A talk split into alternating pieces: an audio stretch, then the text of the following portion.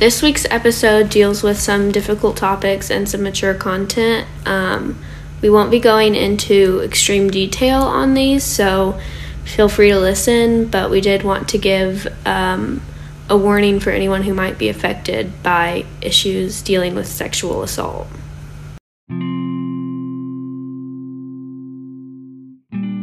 Hi, and welcome to the F Word Podcast. I'm Emma, And I'm Kate. and this week we are focusing on the 1950s. And who else would I choose other than Rosa Parks? So Kate's going to give you a little bit of back background information, and then I'll dive into everything about her. So, Rosa Parks was born on February 4th, 1913, and she died on October 24th, 2005. So, um, her full name was Rosa Louise McCauley, um, and she was born in Tuskegee, Alabama. I don't know if I'm saying that right. Um, and she kind of grew up living in a family that was very, very heavily focused on education because her mom was a teacher. Um, and her and her parents moved to Pine Level, Alabama when she was two years old. And she had a little brother named Sylvester who was born in 1915, so he's two years older than her. Um, and he was born after the parents divorced. Um, so that's something to mention is that her parents were divorced. Um, her dad was a carpenter, but it was just very like in her family growing up for her. Obviously, they didn't have money growing up as black black a black family in the southern United States. Um, you know, they didn't have a lot, and so her family really, really valued education and civil rights. Her grandparents were actually previous slaves, and so she looked up to her grandparents a lot. Um, and then she was a member of an African church. Um, obviously, it had to be segregated because um, around the time that she was growing up and stuff was when Jim Crow laws were invented. Um, and then her family moved to Montgomery, which is where she kind of spent most of her life when she was 11. And she went to high school, or she went to this school. Um, it's the name of it's a college, but you get I don't know. It's a little bit confusing. Um, she attended the Alabama State Teachers College, um, and there's more to the name, but I'm not going to say it just because I don't feel comfortable saying it. Um, but it was a segregated school, so it was specifically for people of color. Um, and then at 16, she left her junior year of high school to take care of her ill grandma, and then eventually her mother got chronically ill, meaning like she could never Mm-hmm. Go back to the way she used to be, which is something that I deal with. You know, my mom, she has a chronic illness, and so I've had to take time out of my life to help her that, you know, I wasn't expecting to. But um, also, Rosa Parks and I, she, her birthday's a day after mine, so I thought that was interesting. Um, and then in 1932, when she was 19, she married Raymond Park. Um, Raymond Parks, I don't know why I wrote Park. Um, he was a self educated and supportive man, and he was 10 years older than her, actually, so he was a lot older than her. Um, and he was a longtime member of the NAACP, which is the National Association for Advancement of Colored People. Um, and Which is still a thing. Oh yeah, and he pushed her to finish and get her high school diploma. So she got that whenever she was twenty years old. She got her high school diploma. Um, they never had kids.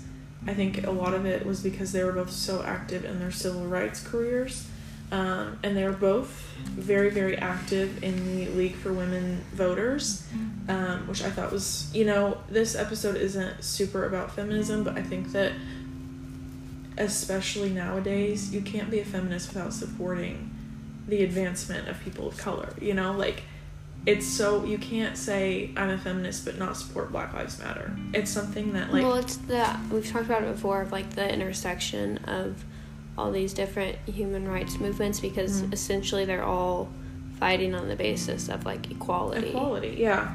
Um, and so in her early years, um, her early twenties, she worked as a seamstress. So she was really into sewing, um, and that was kind of the only job that they had at the time.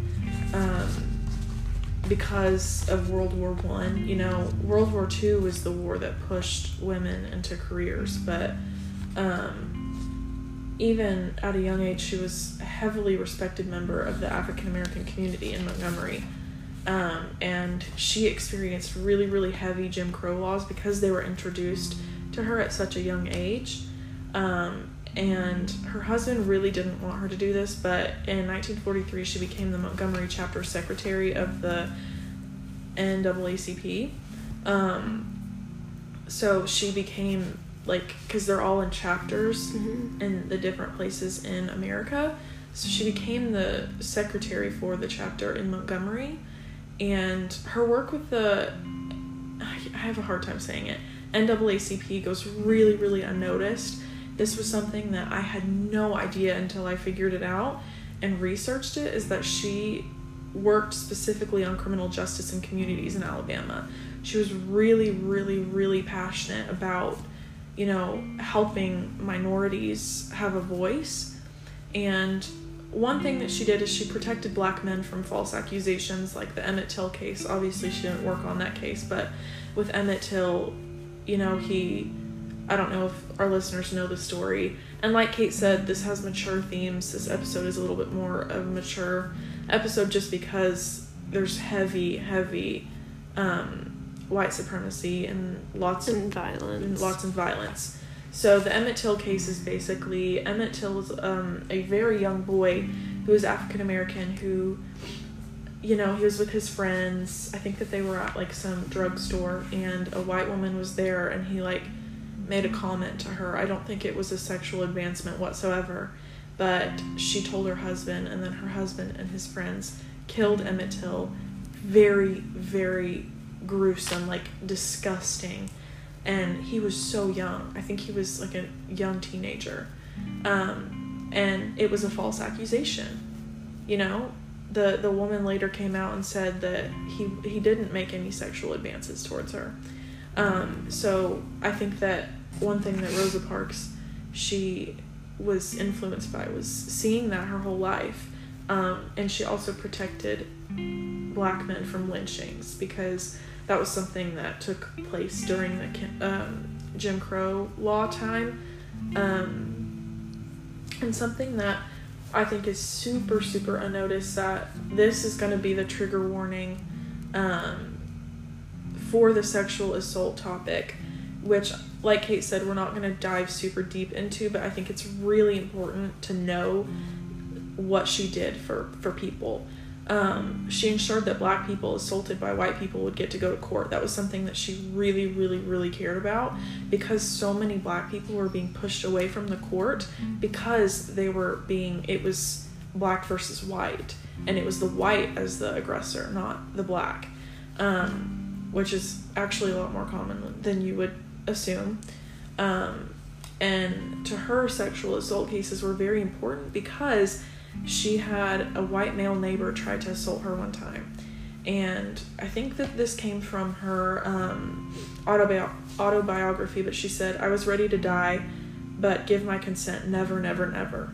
So she she never got assaulted but there was a man who tried to and so she kind of had that experience living through which you know way too many women and men get to say that, you know?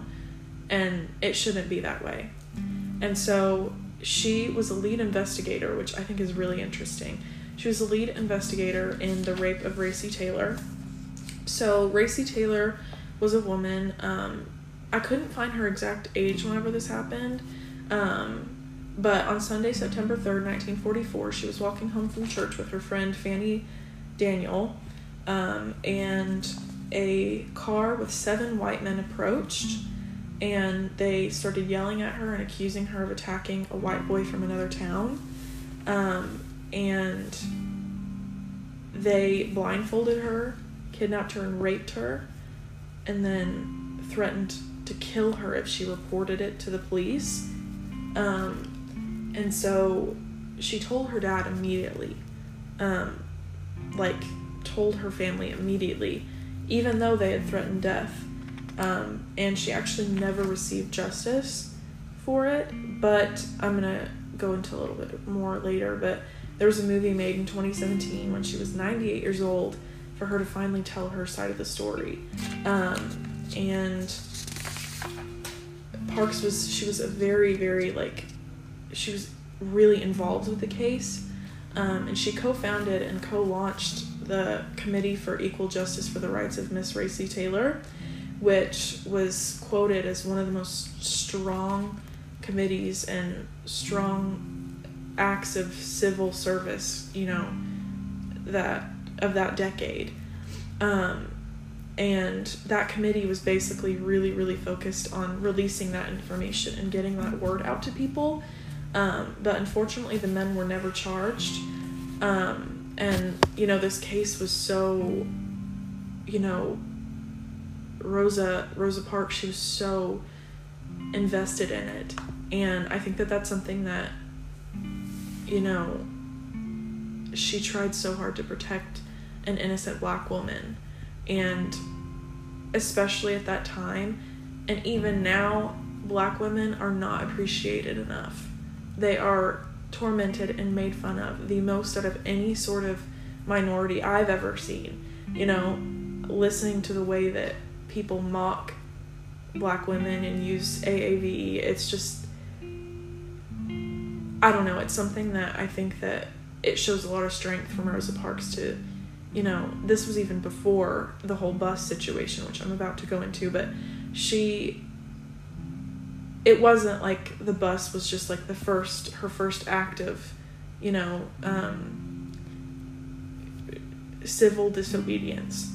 Um so moving into the bus situation, which I remember learning about in elementary school. Did you ever? Yeah. I Like mean, I was homeschooled, but Yeah. my mom talked about it. What did she teach you? Because I, I guarantee you it's probably different than what they told me. If you can remember. I don't really remember. I just know that she refused to give up her seat to Mhm. someone. A white man. Yeah, because when and like it wasn't like legally required for her to give up her seat if a white person asked her to because she was colored. So, I was just about to talk about that. So, bus segregation was legal, but they kind of made it to depending on the driver. The driver could either allow or not allow um, the people of color to stand and like give up their seats. So it was bus segregation was legal, and it wasn't a problem in the law, which obviously it was. But they actually would let the drivers decide the you know the the way it would work on the bus. So okay um so she was 42 whenever she was arrested um and she was arrested on her way home from work working at the montgomery fair department store. And so she was a seamstress. She worked you know she worked with the um naacp a lot but her main the way she made money was as a seamstress. And it was a really long day of work. So she um she was on her way home from work. And this this um this article that I read it gave statistics it said that 70% of bus riders were people of color and they had to sit in the back so even though there was that segregation 70% of people that rode buses were people of color because it was so expensive to have a car at that time. So public transport was something that they heavily relied on, and the people who created Jim Crow laws knew that. So, um, the bus was pretty full, and she was already on it. And this white man came in, and the white section of the bus was fully packed. Nobody could sit. No, the you know sometimes if a bus is full, you stand. Um, not like a school bus. Um, so he didn't have anywhere to sit. And so the bus driver said, um, the passengers in the four seats of the first row of the color section, so that first row, he told them all to stand up. I don't really know why um, he told them all to stand up, but something that a lot, like I didn't know, was that he like erased part of the colored section to let the white man, like he you know, took away a row of the colored section to give it to a white man. I didn't know that. I thought that she was sitting in the white section, you know? Uh, Me being told that, like growing up, I remember being taught that she was sitting in a white section and they told her to get up and she said no. That's what I was told, you know? Um, but she was doing she was doing exactly what she was told to do. And then the driver told them to stand up, and she said no. She she stood her ground, um, and in her autobiography, she wrote, "quote People always say that I didn't give up my seat because I was tired." But that isn't true. I was tired not physically. No, the only tired I was was tired of giving in. End quote. So basically, people for a really long time, because her autobiography didn't come out till many, many years later, a lot of people twisted the story and said that she was just being lazy and she didn't want to get up. Um, but that wasn't true. She was just tired of, you know, letting these Jim Crow laws and segregation, she was tired of letting it happen.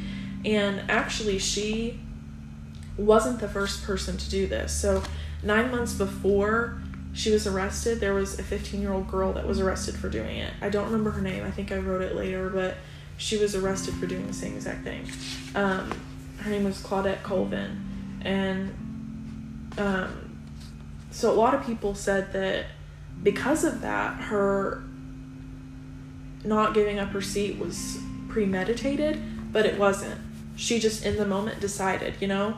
Um, and so during, you know, there was argument, and obviously she was refusing, which rightfully so, I think she totally should have, and she did. Um, two police officers approached the bus because it was stopped on the side of the road, and they saw the commotion and they detained and arrested Rosa Parks. Um, and she used her one phone call to call her husband, but her husband, you know, was so heavily involved in the black community that that word spread so fast. It, it got out very, very quickly, and it wasn't something that people were hiding. Um, so, a man named Edgar, and he was, pe- people called him ED, um, Edgar Nixon. So, ED Nixon, he was the president of the Montgomery chapter of the NAACP, and he worked with Rosa when she was the secretary. Um, and he heard the news and immediately went to bail her out, and he was there whenever she was bailed out. And then that night, um, I'm gonna call him Nixon. It's not President Nixon, but um, Nixon sat with, you know, I don't remember his name, Raymond and Rosa, and her mom sat in their living room and was like, Rosa, you have done something I have never seen before. You know, obviously there was the 15 year old girl who did it, but um, he was just sitting there saying, you are one of the most inspiring people I've ever met, and was just praising her and praising her and praising her. And eventually that night, the black community of Montgomery planned to boycott buses on the day of her trial, which was Monday, December 5th, 1955. So it was four days after um, her arrest. Um, and by the night, by midnight, um, 35,000 flyers were made um, to be passed out into the community. They were passed out, you know, around at houses, and the majority of them were given to school children in the black communities to take home to their parents to inform them that bus uh, bus boycotts would be happening. Um, and so, on her trial date on December 5th, after only 30 minutes, like her trial was only 30 minutes long, she was found guilty of violating segregation laws and she was given time and a $10 fine plus a $4 fine for court costs, which I'm not exactly sure the the difference that that would be. You know, with money, I don't know how how different that would be, but I can imagine that ten dollars would be kind of expensive in the fifties, and they added on another fine for her having to go to court, um, and so she had to serve time, and the the boycott grew to the point where um, Martin Luther King he was very very new to the Montgomery area, but he was so active um, with civil rights that he became the leader of the boycott organization group at 26. And something that a lot of people don't know is that Rosa Parks and Martin Luther King, Rosa Parks, she did not like him. A lot of people that shocks a lot of people because they are photographed together. They're, they were seen as like very warm to each other but she did not agree with him on a lot of the things that he did because he wasn't a perfect guy, which we're not talking about him at all. But, you know, when people think of Rosa Parks, they think of Martin Luther King, and I think that that should totally not be happening because he wasn't the one who refused to give up his seat. So, um. Nixon and Dr. King's houses were actually bombed whenever the boycott gained popularity because it eventually gained international press and her court case went to the Supreme Court. So it, it got so. Why? Did she appeal it or what? I, I don't know. I just know that somehow it ended up at the Supreme Court. Um, and there were a bunch of other cases that were kind of the same thing, you know, segregation just in general. Um, and so a little bit under a year later, it was deemed unconstitutional on November 13th, 1956. And um, the boycott ended on December 20th, 1956, which was a day after the news. You know, it was written on paper. It was a day after the news had traveled to Montgomery, Alabama. So um, the boycott ended pretty quickly after um, bus segregation was deemed unconstitutional.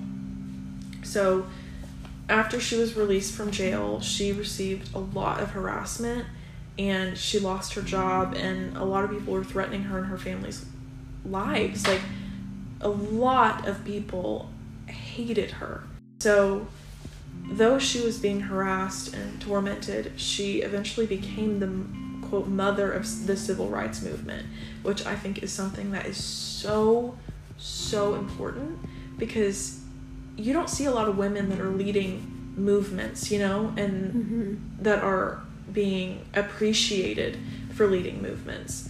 She, you know, she became this household name. She became very famous. And one thing that I saw was that she never was rich. Like she was never considered rich, even though she was this huge, amazing, like you know, the whole nation knew her name. Even though she she she never got money.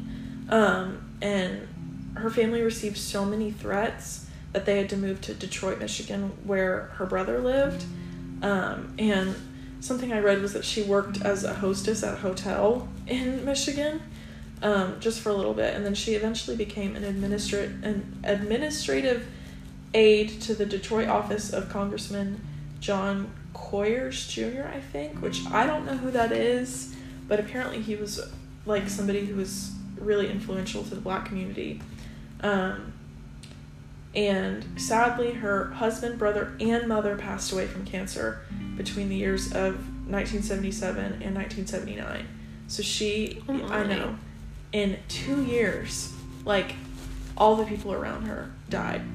Um, she co founded the Rosa and Raymond Parks Institute of Self Development to serve the youth in Detroit. Um, and then she also served on the Planned Parenthood Board of America. Um, and eventually she got to the age where she needed to retire from her job, but that did not stop her activism. She wrote her own autobiography called Rosa Parks My Story, um, and then in 1999 she was awarded the Con- Congressional Medal, um, which is the highest honor the U.S. bestows on a, a civilian, um, which that's that's I think it's pretty awesome, you know. Mm-hmm. Um, she died of complications with dementia on October 24th, 2005 50,000 people came to see her casket. Um, and she's the first woman in national history to lie in honor at the U.S. Capitol. So she was the first woman to be buried at the U.S. Capitol. Um, and there's also a statue there of her sitting on a bus seat with her face off to the side, just kind of, mm. you know, refusing. Um, and actually, the bus that she refused to give up her seat in is restored and on display at the Henry Ford History Museum in Michigan. So you can go there and actually see the bus that she, um, you know, the, the bus, you know.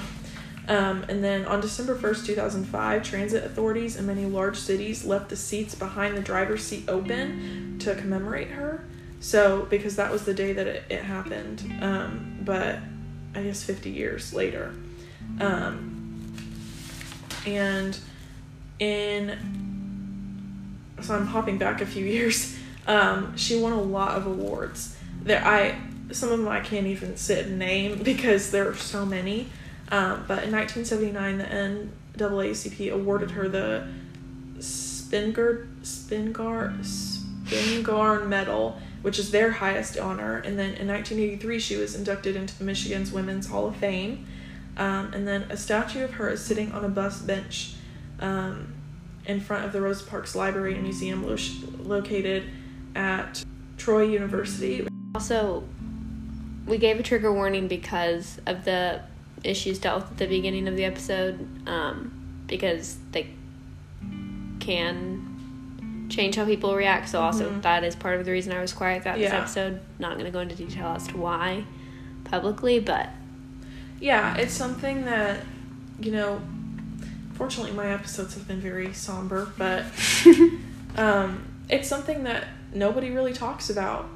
And obviously, I learned about her in like fifth grade, and they're not another gonna thing to yeah i and when i think another thing that comes unfortunately hand in hand with talking about women in american culture or really any culture Mhm. is the topic of sexual assault It's and not that that's not a men's issue because No. there are men who are sexually But- assaulted but like one in every i want to say like three women Oh, many women has like yeah. con- like even like, and there are women who like haven't even like confessed to being sexually Mm-hmm. assaulted so like i don't doubt that this will be the last time in this episode that No. that's a topic and as much as it sucks to talk about we're also not gonna shy away from that No, because, because it's it's important it's it's normalizing you know i don't want to be the person like let's normalize but it normalizes the whole discussion of you know the fact that so many women to the point i want to cry about it. So many women have dealt with people taking advantage of them using them and hurting them intentionally.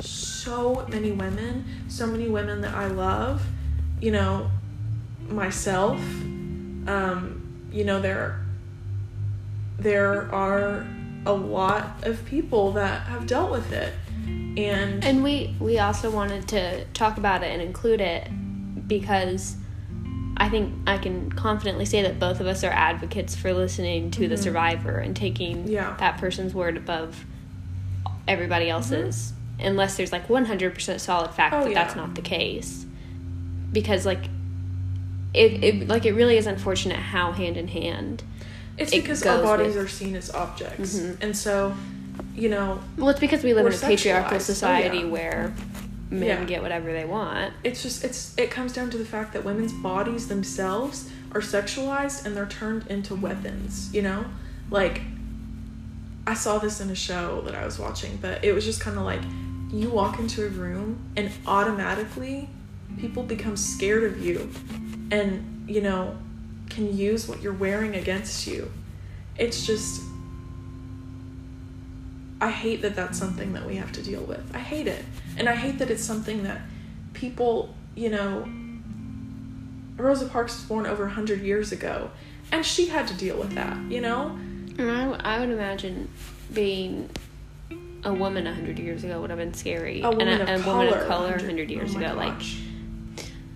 But I, I mean, I can only imagine being in that position. Oh, yeah, having nobody believe you. Because even now, people don't believe us. I mean, I can imagine that. Yeah. but I just. I really respect Rosa Parks, you know? Mhm. I think that she was single handedly the one person that started the civil rights movement. She really triggered it. Um, and, you know, the fact about the, the sexual assault is so like unknown. I hate that. I Mhm. hate that because yes, it's traumatic, it's terrifying, and it is so hard to even realize that it's happened to you, but it is not something that we need to be ashamed of because it wasn't our decision. You know? It wasn't And we can't, like, this is a whole feminist um, podcast. We can't achieve feminist goals without having our Discussing, yeah. bodies being treated the same way as a man's Mhm. body. And, you know, we, we don't want to say that men aren't sexually abused because Oh, no. 110 billion percent definitely they are. are. But the rate at which women are Mhm. sexually abused and raped is disgusting it's it's and it a feminist issue and it's not an easy i mean really no. the idea no matter what you're talking about dealing with talking about somebody's mental state somebody's physical state being regarded as less than someone else's is a difficult topic to talk about. Talking about feminism, talking about LGBT, LGBTQ plus rights, talking about um, people of color and their rights. These are not easy topics, and they're not topics that should be talked about like that and something No. that you just glance over. No. And so, you know, we we want to say that we give weight to talking about these women, all of them, and all of the experiences that they've mm-hmm. gone through, because it's not easy to realize or to like digest that like human beings are regarded as less than someone because of their gender, because way of their born. sexual like sexuality, or because of their It's just who they color, are. Yeah. right? Things that can't be changed. That's that's the thing. I've said this my whole life. Do not judge a person based on things that they can't control. Because it's like I can't change my face shape. Like obviously, like I can't, I can't okay, I can't change my eye color. I can't change how long my fingers are. I can't change how long my legs are. Obviously, those are not really things that I'm going to be made fun of for, but I can't change the color of my skin. I can't change the texture of my hair. And you know that people of color can't do that either. Nobody can. And so, you know, thinking about oppression and segregation, it disgusts me. I hate, hate, hate having class discussions about it and stuff because there are always the people that say, well, it wasn't as bad as they made it out to be. And it's like, who are you to say that? You mm-hmm. know? And it's always the white guys, like the white boys that are just like, it wasn't that bad. And it's like, you have absolutely no, I don't even have an idea. I have somewhat of an idea of being oppressed because I'm a woman, but I am a white, privileged woman. I have no idea what it's like to be a poor black woman. I have absolutely no idea what that's like. I don't even know what it's like to just be heavily oppressed because the only oppression that I receive is for being a woman. And that alone should be enough to just blow people's minds. Like I Yeah. can I it's something that I have never been able to understand and it's been very very difficult for me to talk about because I get so angry about it and it's like I could pull out the facts but I get so flustered and angry that somebody would decide to This is another reason I think that we decided to create this episode, or not this episode Yeah. specifically, but this podcast because it is easy to discuss all of these topics in an emotional manner. Um, and a lot of people will accuse you of being wrong because you're taking an emotional approach to it, but we are presenting you with facts, mm-hmm. like historical facts that cannot Yeah. be denied. Mm-hmm. And like these things above all else should prove to you that like there is a history worldwide, internationally of oppression of women and in this episode oppression of people of color. Like these mm-hmm. are just facts.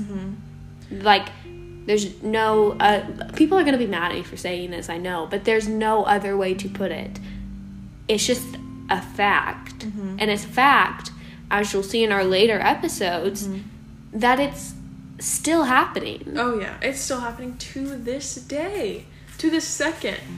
Like, it it I mean, I honestly think that I've experienced some form of sexism almost daily. oh yeah, every yes.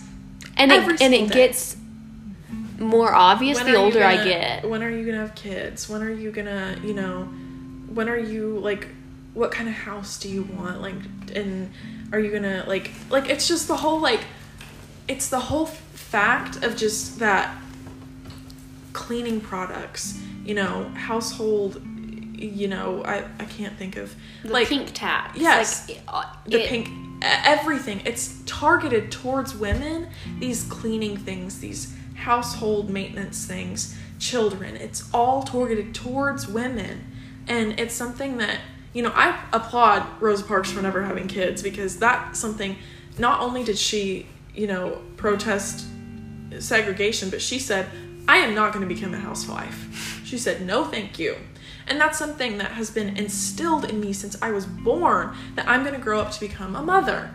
And I think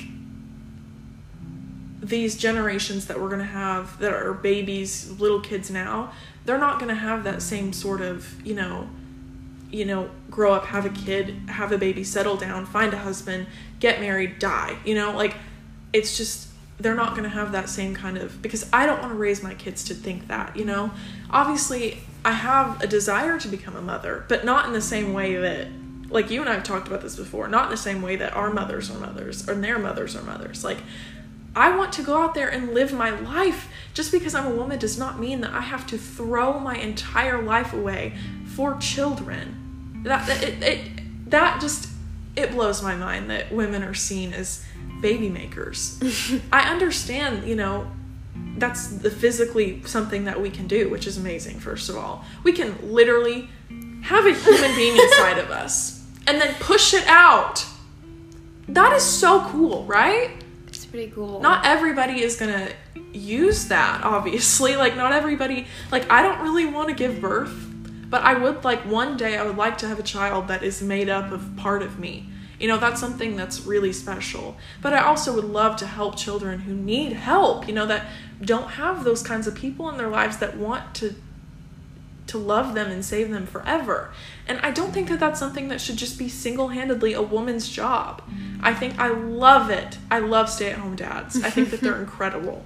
I think that, you know, obviously I'm kind of putting them up on this little pedestal, which is my internalized misogyny, but it's like seeing men become do the bare minimum, honestly. it's fascinating to me, which I hate. But what's more fascinating to me is seeing women out there in the business industry. I love AOC because she is out there. She is a freaking congresswoman and she is doing her job and she is a woman. Like I adore it. We officially have our first female vice president. Mm-hmm. How crazy is that? Like the first female and she's a person of color. Like it blows my mind. I think that if Rosa Parks were alive today, she would be like, I, I, I can't even imagine, you know? And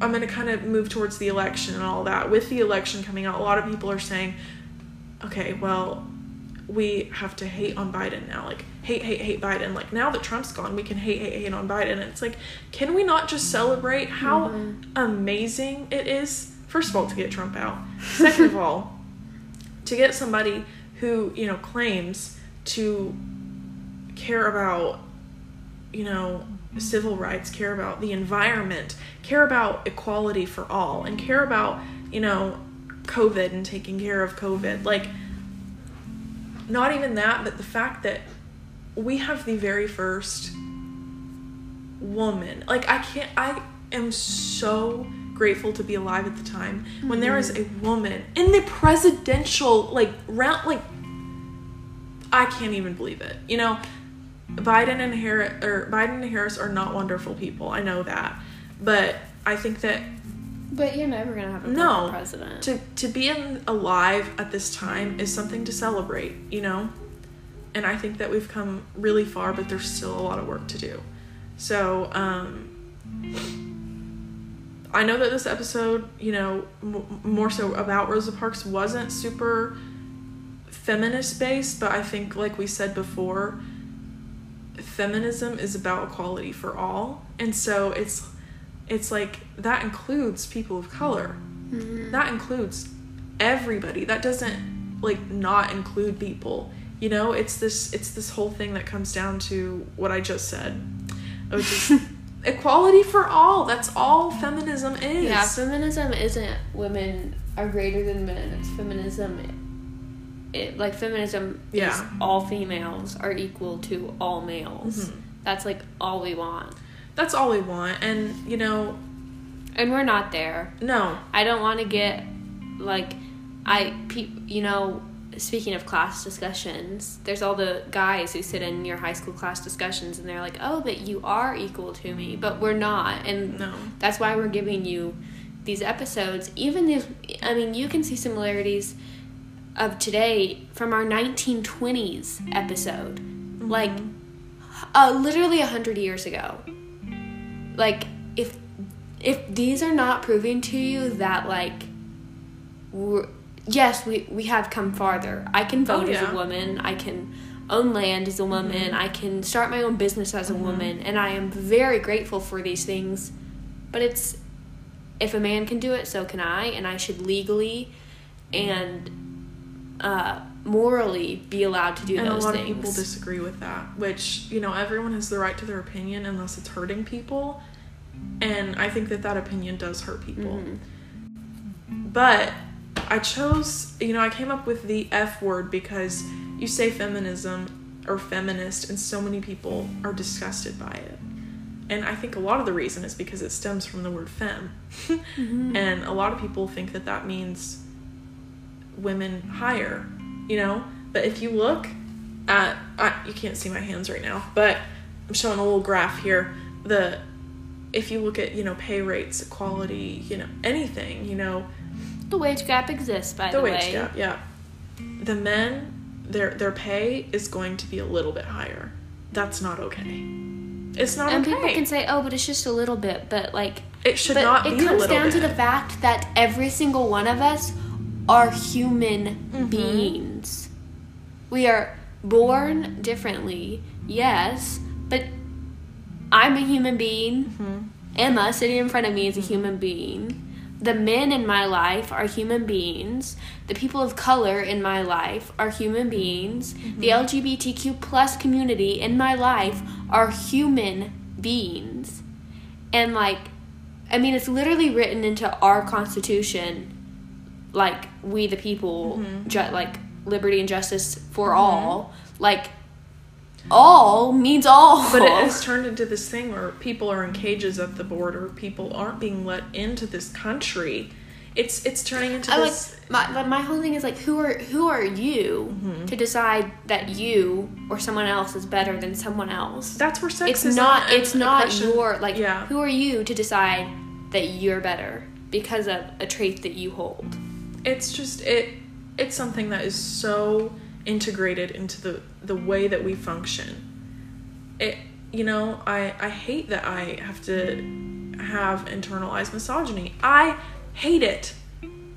It's it I I hit I it makes me want to vomit admitting this, but internalized misogyny, internalized racism, and internalized homophobia Mhm. are real things. Oh yeah. and I think it's why it's easier to be um, sexist. I think it's why it's easier to be racist, Mhm. and why it's easier to be homophobic 'Cause you have to because those not I, I don't think that they're natural human behaviors, No, but but I think that they're natural taught to us, societal yeah. behaviors, and so. I mean, yet another reason we're making this podcast is to be a part of that The social change, yeah. because it's not going to change without the retraining No. of young people's and old people's Oh, brains yeah. and minds. And you and I are two 17 year old girls sitting in middle of nowhere Arkansas, and it's like, what are we gonna do? But obviously, But I mean, even if just one person, person, can hear yeah. this, that that means something. Even if we weren't recording this right now, Kate and I would walk away with learning something. Mm-hmm. And like what you just said about internalized racism, homophobia, and sexism, like literally what you just said, I want to scream with joy because you just said that because it's something that so many people are like, well, I'm not racist. And I'm like, me myself, I have had sex, I've said sexist, racist, and homophobic things. I've had those thoughts, said those things in my life. But that but that doesn't mean that you can't change. Oh yeah, and like it's something that is it's a it's a fight, and I think I said this in the last episode, but fighting, fighting the the ease that it that it takes to to be hateful, fighting how easy that is, and finding the courage to be kind and spread love and respect other human beings. It's difficult. It's it's so hard because I find myself driving and I'm like, oh, well, their car's ugly, they're stupid, they're driving terribly, they're they're an idiot, and it's like, hold on, that is probably an elderly person who doesn't know how to drive because they got their license at 16 years old, and literally, I I just like, it's this whole thing where you have to sit back in your brain and tell yourself, no, that's wrong. And so many people don't want to put in the effort to get that little thing in their head to tell them that's wrong. Like, so many people are so ignorant and so lazy to the point where they're not going to do that. And I think that it begins with what we teach people, you know? Like, I think that misogyny and sexism is taught to us in school. It definitely is because literally, I remember, you know, you know, there were boy toys and girl toys. All I wanted for Christmas was Barbies and pink and stuff like that. And the fact that there is a tax, a pink tax, there it you I despise the fact that women have to pay, you know, up most eight, nine dollars for a pack of pads. Their body does that, and you can get a roll of toilet paper for like a dollar. And it's like, why on earth? Because my just because my body naturally does something, I have to push more and get nothing back. It it um we can make a whole other podcast about that, but it's just, you know, Kate and I love to sit here and just go on and on and on. Probably should wrap this up now, but learning about these women, it really inspires me to do something, you know? Because what we're doing is small, but listening to these women who changed the way society was run, like Eleanor Roosevelt changed what it's like to be a first lady. Um, Rosa Parks literally like started the civil rights movement. so, um, I just wanted to say thank you for listening to this episode. We also want to, or I at least want to say that um, if you did listen to the episode and you, um, I don't really know how to word this. If you listened to the episode and you had trouble listening to certain sections of it, um, specifically, I'm personally talking about the um, sexual abuse sections of it, like, that's okay. That's normal, and you don't have to be ashamed for the way that you emotionally, mentally, and physically respond to something because no matter how hard you try, you can't really control that. Um, but then I also, on the same note, want to say that that does get better and more controllable. And so don't lose hope because, like, one day you will be able to hear these stories and gather power from them rather than this immense feeling of dread and nervousness and fear. So if you listened to it, like, know that it'll get easier to hear those things. So, um, ending on a positive note, um, we love you guys so much. I know we say that every episode, but we really do. Like, um, oh my gosh, I need to get my quote. I just forgot. okay, so this quote I found it said, I would like to be known as a person who is concerned about freedom, equality, and justice and prosperity for all people. So that's feminism, you know? Like, that's something that I think is really, really special. The way that she just worded that, it's special because she's like, freedom, equality, justice, and prosperity for all people. That was the quote. Um, so we hope that you guys enjoyed. Um, you are strong and powerful, and we love you. If you have anything you would like to say to us, go ahead and DM us on Instagram, always open. Um, once again, we love you. Thank you so much for listening to this episode, and we will see you next week. Bye. Goodbye.